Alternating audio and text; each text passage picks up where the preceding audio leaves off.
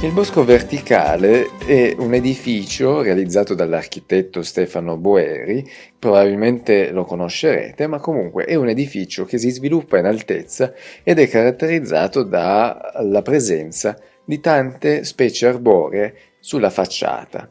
Ma non parliamo soltanto di una facciata verde, come si può dire, comunque con della vegetazione, ma parliamo proprio di vere e proprie piante e quindi di eh, alberi, piante di alto fusto, comunque arbusti, che hanno un dispendio, un, un impegno, diciamo, costruttivo ed ecologico diverso. Ed è proprio per questo e per altri motivi che nasce questo mio dubbio se effettivamente è un edificio sostenibile. Insomma, adesso poi andremo a vedere tutti i difetti a mio modo di vedere, ma la, la, mia polemica, cioè la cosa che mi fa veramente arrabbiare è che questo edificio è diventato una vera e propria moda, cioè un modello che viene anche esportato all'estero, cioè questo modello di, diciamo, di edificio con queste caratteristiche è stato richiesto in tanti altri posti e anche proprio lo studio Boeri ne sta producendo, ne sta facendo altri in tutto il mondo.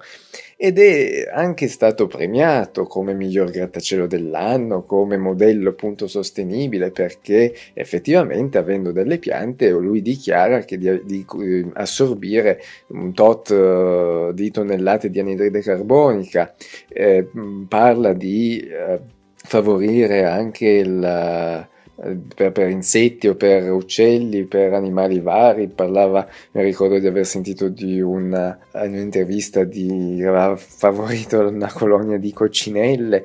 E insomma, per capirci, la pubblicità, se si parla, se si, almeno io fino adesso ho sempre par- sentito parlare in maniera così entusiastica di questo edificio, ma io mi sono sempre chiesto, ma effettivamente quanto è sostenibile? E poi il soprattutto il discorso di chiamarlo bosco, bosco verticale. Cioè un bosco uno ci può camminare, ci può entrare, ne gode della frescura di una pianta, ne gode della, di stare appunto all'interno di un bosco. Allora il termine proprio bosco verticale che significato ha?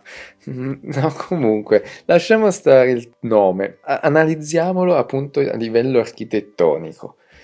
Quindi, a livello architettonico, hanno costruito un edificio che per andare ad inserire tutte queste piante c'è stato un impegno veramente enorme, sia progettuale ma soprattutto costruttivo, perché anche leggevo che se si devono mettere per dire della terra per della vegetazione che normalmente si fa sui tetti, per esempio, tetti verdi, che sono molto sostenibili e anch'io stesso, anzi potrei parlarvene in maniera entusiastica perché se mi capita o comunque a livello universitario pensavo un progetto ci mettevo sempre il tetto verde.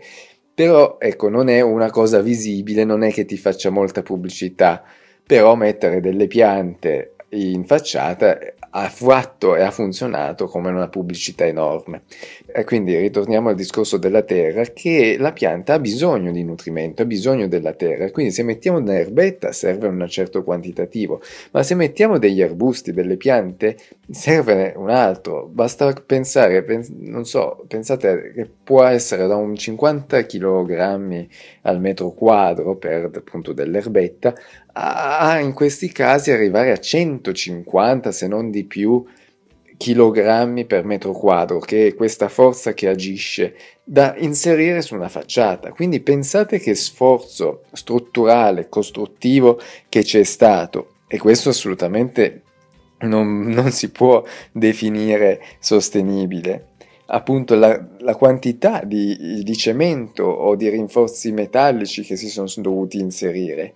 Quindi a livello costruttivo uno già se lo dimentica, non, se l'è già dimenticato, vediamo i risultati futuri. D'accordo, sono anch'io d'accordo sul, sul guardare il dopo e lasciamo perdere come è stato costruito.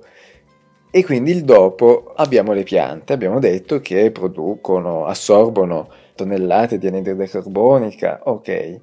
Però qual è l'energia che ci serve impiegata per pompare l'acqua a tutti i piani ad arrivare appunto anche a più di 50 metri d'altezza per irrigare queste piante? Perché altrimenti morirebbero, cioè non hanno una non sono come effettivamente in un bosco tradizionale che la pianta può andare a, a recuperare il nutrimento o l'acqua da, nel, so, nel sottosuolo. Il nutrimento in questo caso gliela devi dare proprio calibrato. E, e quindi c'è ed è importante il, l'impianto di irrigazione e che vi garantisco non è un impianto semplice, quindi la manutenzione, è proprio anche la, la parte energetica che devi usare delle pompe per andare ad irrigare e quindi se vogliamo anche un consumo di acqua nonostante poi venga riciclata, venga recuperata, però capite che soprattutto magari a livello estivo è sicuramente un edificio che consuma più di quello che invece può dare a livello energetico.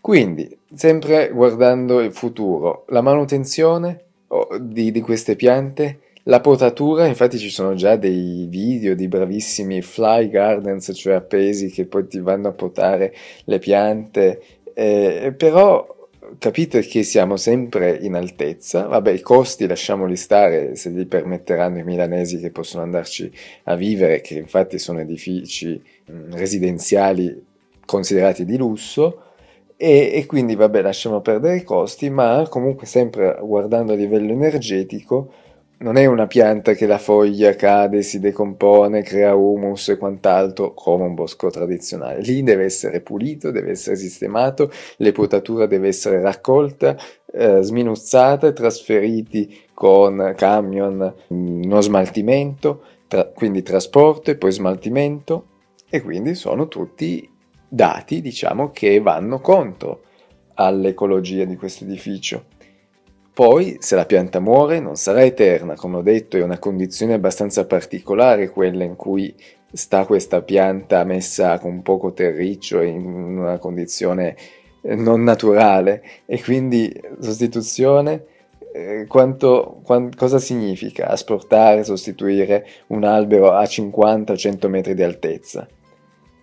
Poi insomma eh, pensavo anche alla concimazione, a trattamenti fitosanitari per fronteggiare a parassiti, patologie varie, però vabbè non entriamo in questi casi, eh, anche se capite che una, un edificio del genere non so quanto come dicevo di lusso possa accettare anche ad avere insetti il disturbo che può provocare eh, insettivare all'interno di un'abitazione o, come sempre dicevo, vedendolo nel futuro, sicuramente magari infiltrazioni d'acqua, manutenzione dell'edificio, proprio dell'architettura stessa, che è molto più complesso e più complicato. E poi anche interessante, diciamo, qual è l'effetto rimbalzo, diciamolo così, correlato al consumo di suolo. Cioè la costruzione di un grattacielo, per quanto verde, eh, comporta diciamo una serie di azioni di rimbalzo in termini di traffico, strade, parcheggi, servizi, infrastrutture che consumano molto più suolo, molto più energia. Poi va bene, iniziamo a fare un discorso un po' forse troppo complicato, però il concetto era per dirvi tutti lo sanno, no? è diventato un modello, è diventata una moda, ecco, un, un elemento di marketing incredibile. Cioè Stefano Boeri sta guadagnando un mucchio di soldi anche, ma ha avuto proprio la risonanza mediatica grazie, a mio avviso, alla enorme fesseria. La mia paura più grande è proprio questa, anche, di, anche la critica, andare a promuovere un edificio che non è sostenibile. Non è perché metto delle piante appiccicate a una facciata e lo chiamo bosco, bosco, ma come si fa? Lasciamo stare.